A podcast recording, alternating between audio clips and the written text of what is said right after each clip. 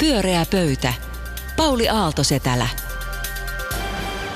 Aurinkoista syysiltaa, hyvät kuulijat, ja Ruben Stiller, Anu Koivunen ja Karina Hazard, ja olemme tänään isojen asioiden äärellä. Ja ennen kuin mennään niihin, niin nyt kun on tämmöinen jotenkin semmoinen niin luontofiilis tässä meillä on ollut pidemmän mm-hmm. aikaa, äh, osalla meistä, mm-hmm. äh, niin, niin, niin mä olisin, ootteko huomannut sen, että kun nythän luonto valmistautuu talveen, siis lehdet muuttuu keltaisiksi ja punaisiksi ja, ja itse asiassa se johtuu kaikketi siitäkin, että ne, ne imee sieltä niin kuin, niin typpeä sisäänsä, äh, jotta selviävät stressistä, jonka talvi ja pimeys aiheuttaa, niin Oletteko koskaan miettinyt, että miksi ne lehdet on, on punaisia? Se, en ole. En ole kyllä miettinyt ikinä, täytyy tunnustaa. No, mä olen sen verran miettinyt, että mä oon ajatellut joskus nuorempana ja tyhmempänä, että se johtuisi niin kuin, että pakkanen ikään kuin. Vai aiheuttaisi sen, mutta sehän sitten kun muutin etelään ymmärsi, että ei se ole pakkanen. Se on ideologinen kannanotto ja paheksun. Josko se sitä, sitä vasemmistolaisuutta, mutta se johtuu nimittäin siitä, mä oon lukenut tästä luontolehdestä, että punaiset sävyt toimii lehdissä antioksidantteina. Eli tämä kasvi suojautuu niillä kaikkea niin kuin kylmää ja pahuttavasta. Se on mielenkiintoista. Todella. Joo. Lisää punaista päälle ihmisille. Punaista päälle, niin ei tunnu niin pahalta. Mm. Mutta se ei ole meidän varsinainen teema, vaan sulla on Ruben nyt ihan, ihan niin kuin kovaa matskua, ihan uutismateriaalia. Ole hyvä. A, F, D. Vaihtoehto Saksalle sai voiton ma- maahanmuuttovastainen puolue. Ja tästä on keskusteltu pitkin viikkoa, mistä johtuu puolueen kasvanut äänimäärä. Se on kolmanneksi suurin puolue Saksassa. Ruotsissa, ruotsidemokraatit ovat Gallupin mukaan muistaakseni toisella siellä, olenkohan oikeassa, mm-hmm. kyllä. Ja taitaa olla 18 prosenttia, on ollut joka jossakin 20 prosenttia Gallupeissa. Mun kysymys kuuluu, että ihan yksinkertaisesti, että mitkä tekijät nyt vaikuttaa siihen, että nämä puolueet pärjää näin hyvin? Tämä on laaja kysymys. Todella. Kiinnitän huomiota yhteen asiaan, joka on kaikissa kolmessa maassa toteutunut niin Saksassa kuin Ruotsissa ja Suomessakin. Varmaan tilastoissa voi olla vähän poikkeamia, mutta nämä on kaikki hyvin miesvoittoisia puolueita. No äänestäjäkunta AFD sai varsinkin Itä-Saksasta paljon ääniä ja siellä nimenomaan ää, mies äänestäjät olivat tämän puolueen takana. Ruotsin demokraatti äänestäjäkunnassa miehet ovat myös korostuneet merkittävästi ja, ja tota, Suomessahan me tiedetään, että perussuomalaiset on ollut aika pitkälle miesvoittoinen puolue. Niin voi kysyä tässä, että, että, tässä, että onko miehet, onko tässä nyt jotain, jotain sellaista ilmassa, että miehet tämän kautta jollain tavalla puolustavat jotenkin uhattua maskuliinisuutta vai mistä on oikein kysymys ja mistä tässä on muuten kysymys? Se on No lähdit sitten tällaisella hyvin tarkalla fokusoituneella kysymyksellä. Se helpottaa vastausta vai mitä? Se kyllä tässä meidän seminaari aluksi heti tämmöinen kohdennettu tutkimuskysymys. Tuota, No siis tämä on, mun, mä niin näkisin, että kaikki, kaikki eurooppalaiset vaalit on niin synnyttäneet samantapaisen keskustelun ja kaikki gallupit tavallaan synnyttää sitä samaa keskustelua ja myös Yhdysvaltain presidentinvaalit, että, että onko tässä nyt niin kuin, on tämä on, on, on, no, miesselitys on yksi, että ketkä äänestää populistipuolueita, mutta sitten on tämä luokka- ja syrjäytymisselitys, se, että ollaan globalisaation häviäjiä tai ollaan, ollaan tuota, äh, on, että et äänestetään alueilla, jossa, jossa tuota, teollisuus vetäytyy ja työpaikat katoaa tai elintaso heikkenee, digitaalisuus huoli tulevaisuudesta. Sitten on tämä puoluekenttä murenee selitys, että, että ihmiset on vaan vähemmän puolueuskollisia ja hakeutuu eri paikkoihin. Ja sitten on tämä yleinen protesti, e, e, elittivastaisuusselitys. Sitten Saksa, noista. Niin, Saksassa oli sitten vielä tämä, tietysti tai Euroopassa on tämä pakolaiskriisiselitys ja sitten Saksassa oli tämä DDR-selitys, että kyse on niin kuin siitä, että että entisen, entisen Itä-Saksan alueella ei ole samantapaista niin kuin sukupolvien, sukupolvien niin kuin äidinmaidossa tullutta niin kuin syyllisyyttä ja vastuuntuntoa historiasta, mikä on Länsi-Saksassa kaikille koulussa ja kotona ää, vereen istutettu, niin että se sen takia selittää tavallaan sitä laajaa kannatuspohjaa. Mutta mun mielestä näitä kaikkia selityksiä on tässä nyt tarjoltu. Mitä pidät itse noista vahvimpana syynä? No mä itse asiassa ajattelen, että tässä on niin kuin kyse siis tällaisesta äh, niin kuin de- demokraattisen päätöksentekojärjestelmän niin kuin horjumisesta monesta eri syystä. Et, et, ja minusta on kiinnostavaa, kun viittasit Ruotsin demokraatteihin, niin siis tuoreet tutkimustulokset kertoo just sen, että kun Ruotsissakin on kansa, kyselyssä, niin kansalaisten luottamus ää, demokraattiseen päätöksentekoon niin on notkahtanut.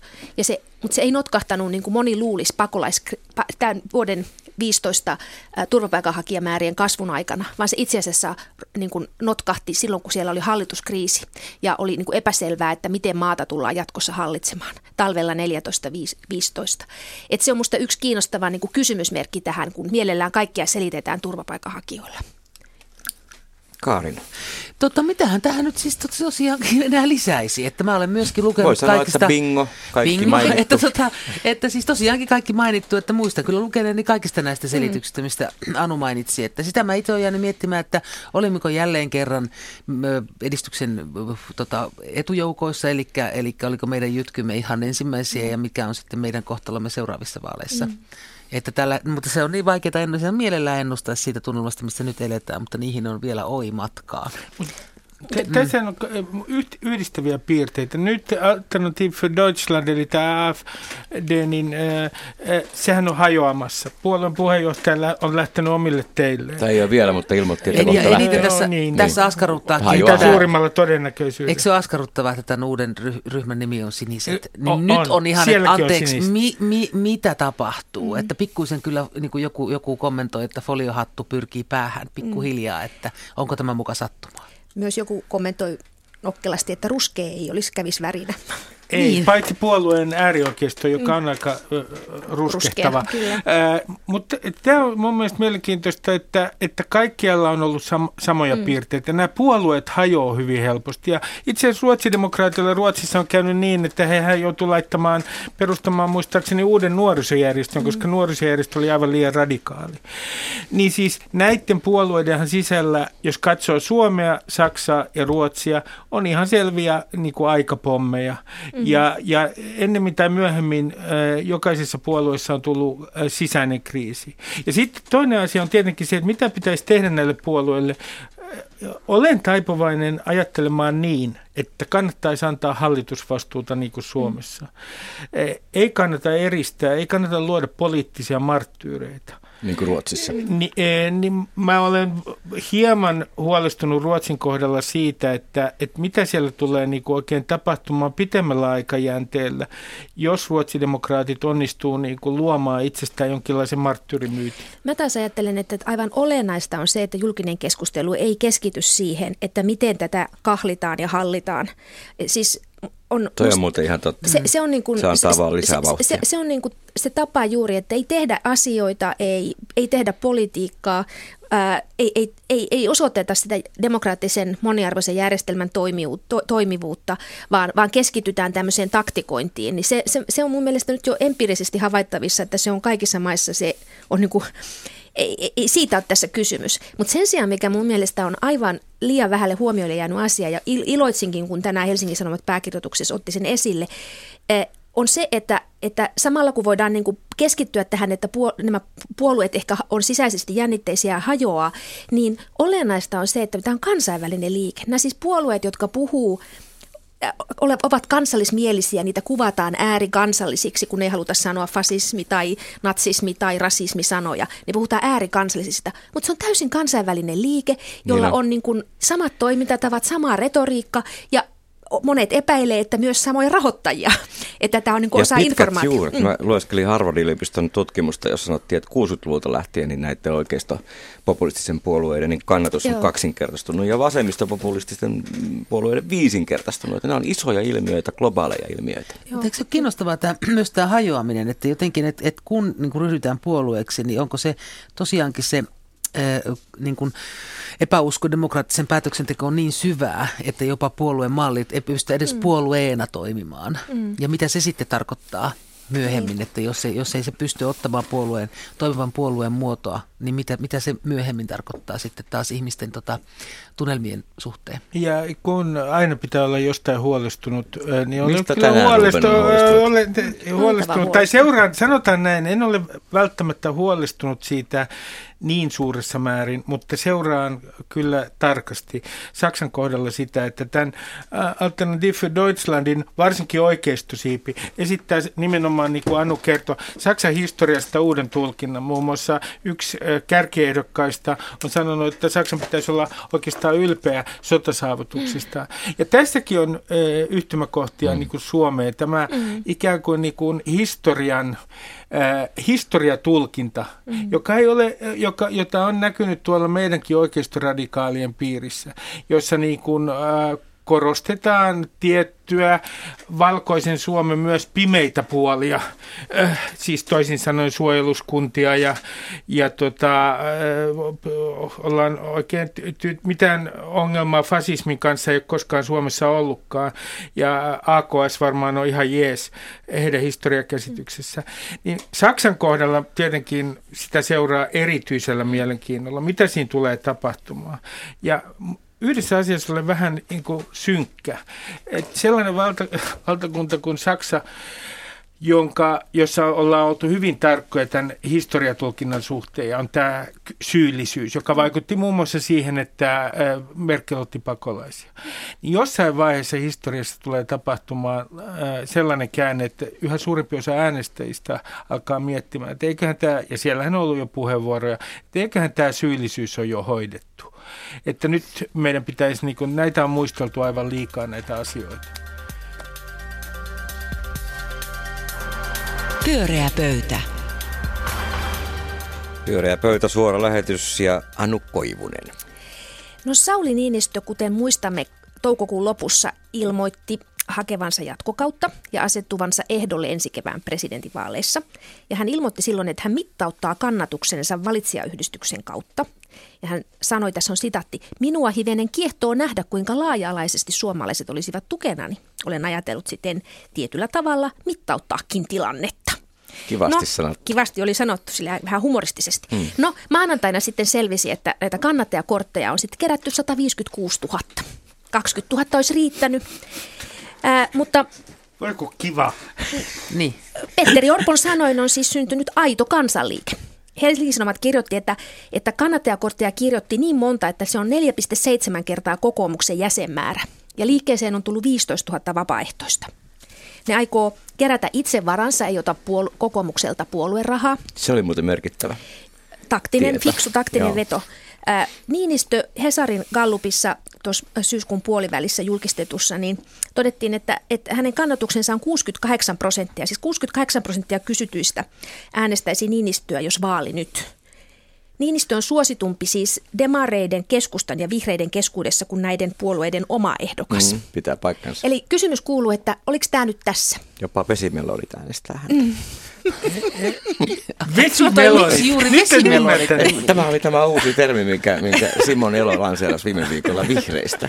Päältä vihreä, sisältä punainen. Mm. Kevensin vaan hieman tätä teemaa. Okay. Sulla on toi luontoteema Niin. tänään. Niin on. Joo. Niin eihän tuossa ole mitään tehtävissä. Niin varmastikin se oli tässä, mutta tota, jos oli itse tässä. olisin istuva presidentti, niin eikö tämä kaikki ole ihan kauhean noloa hänelle itselleen?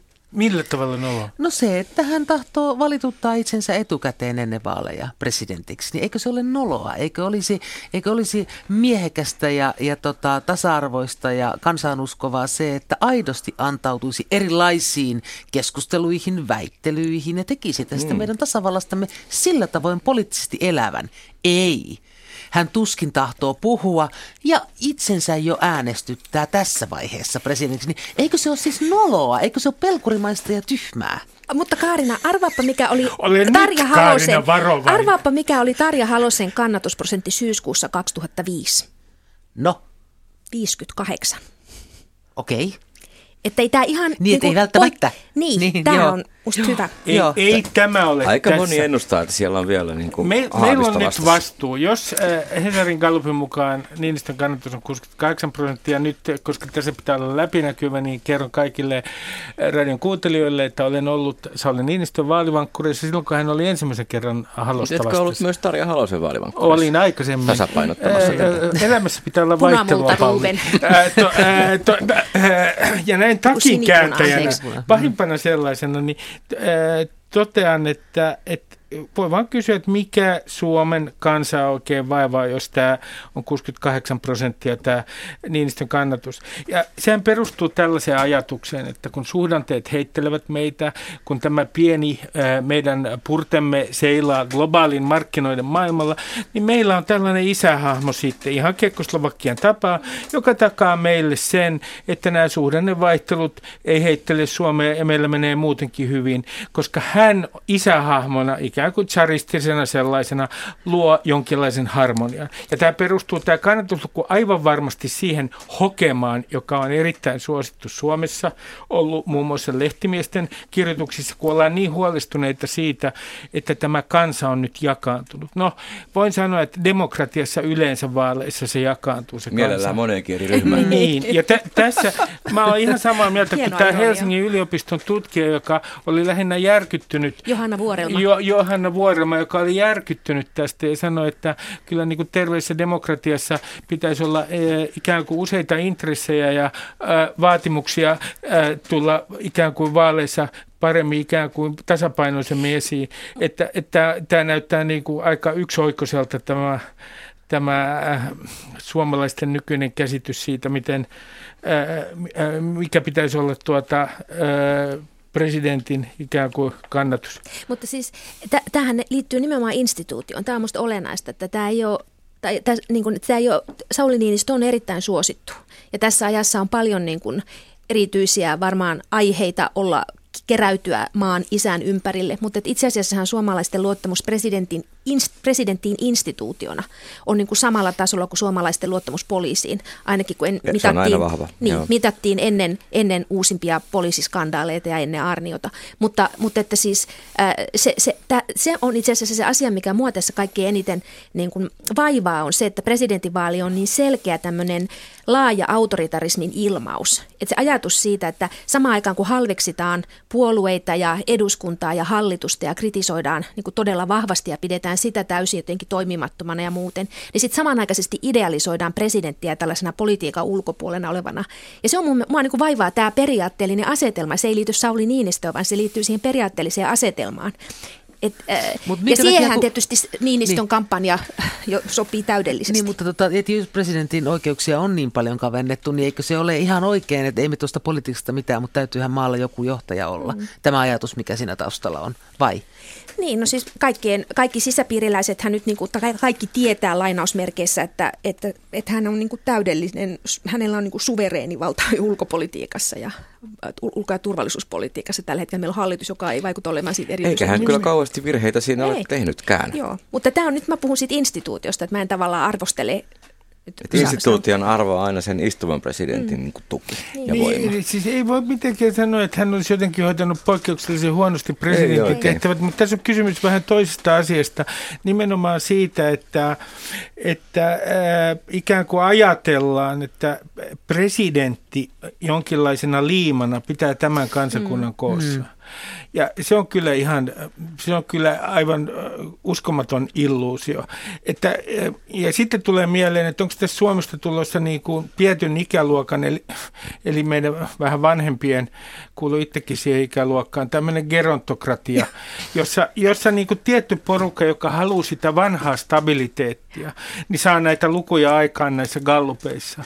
Että kiinnostaisi tietää, että nuorissa äänestäjäryhmissä, niin ovatko hekin niin kuin, äh, esimerkiksi menneet kirjoittamaan äh, riemumielin, äh, rynnänneet Se olisikin kiinnostava tieto. katsomaan, Joo, katsomaan että Ne mistä, mistä saa kir- allekirjoittaa kannattajakortti. Ihana. Tämä oli siis mun mielestä paras kommentti näihin, näihin tuota kannattajakorttimäärään oli Yleisradion toimittaja Jannet Sarefin twiitti aiheesta, että tuntee olevansa niin kuin, niin kuin jääneen tämmöisen kansallisen kokemuksin ja kansallisen yhteisön ulkopuolelle, kun sitä korttia ei ole tultu edes tarjoamaan Joo, allekirjoittaa, joo. että ei pääse tähän osalliseksi. Mutta siis se, mitä, mit- mikä musta on niin hienoa, se, että siis Niinistöhän ei tunnetusti aloittanut kampanjansa.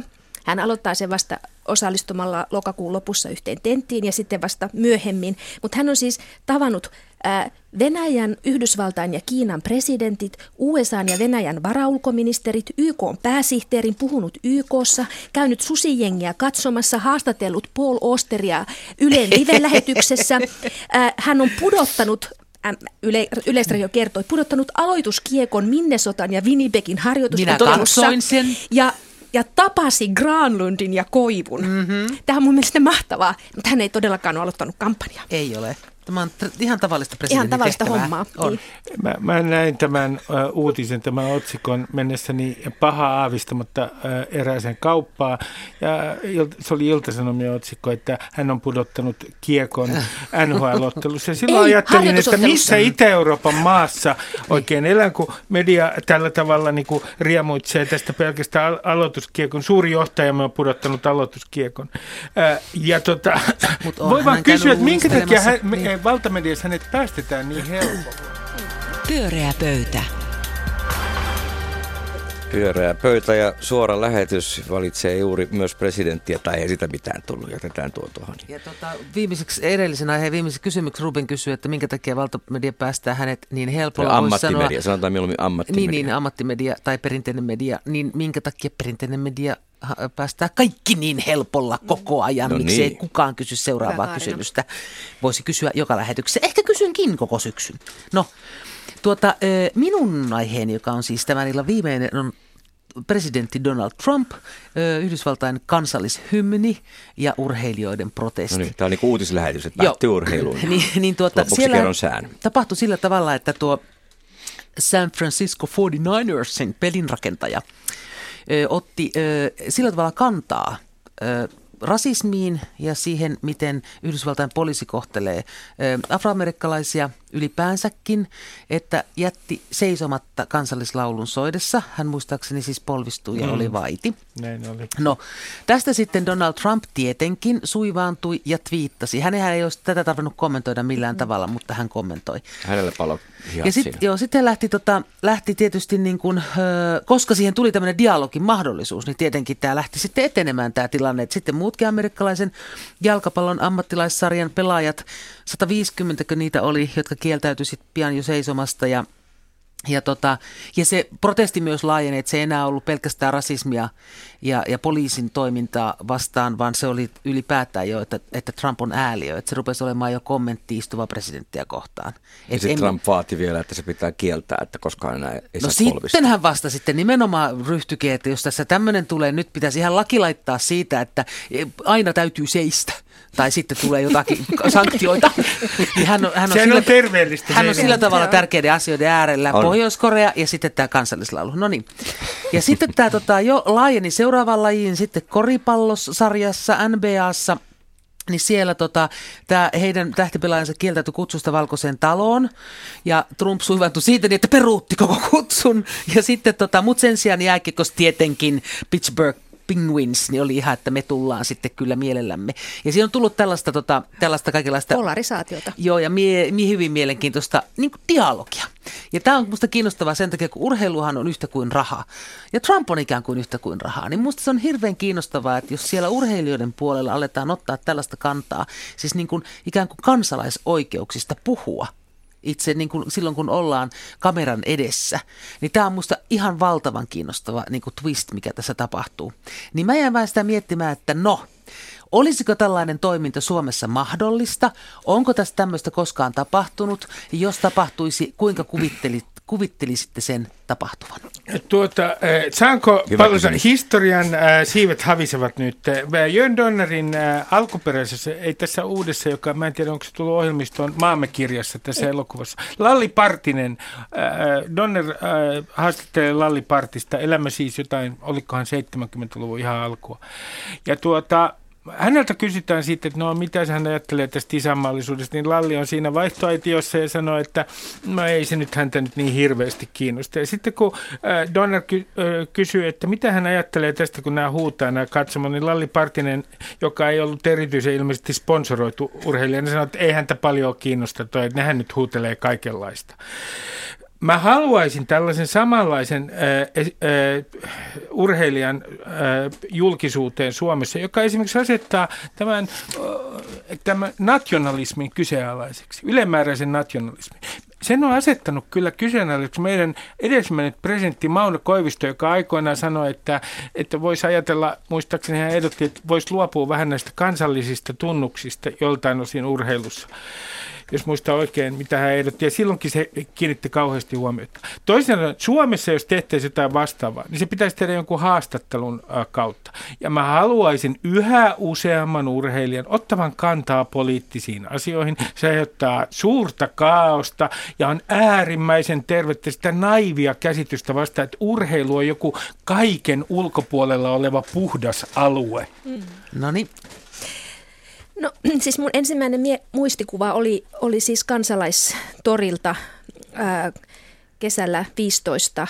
Ää, meillä on unelma mielenosoitus, jolloin, jolloin tuota, susijengi Sean Duffin johdolla nousi, nousi lavalle ja kaikissa haastatteluissahan he sanoivat, että ei tässä mitään politiikkaa tehdä, että hyvien asioiden puolesta vaan, mutta että siis niin voimakasta poliittista elettä.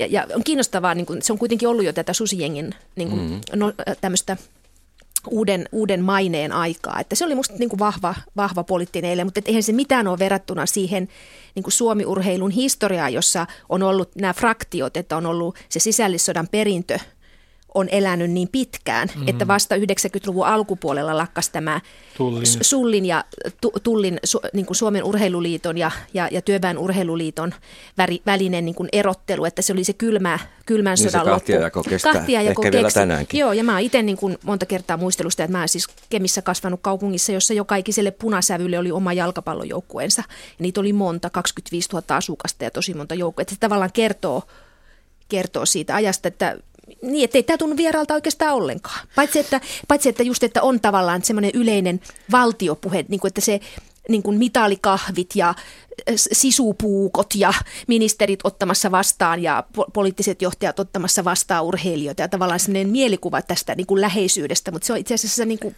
aika lyhyen ajan. Harvoin urheilijat meille mitään poliittisia kannanottoja tekee kyllä. Niin, niin kyllähän Teemu Selänne on tietenkin... Tota, ja mitä niin, hän siitä sai? Turpaansa. Niin, no, tota, mutta hän, hän rohkeasti lähti sitten asialle.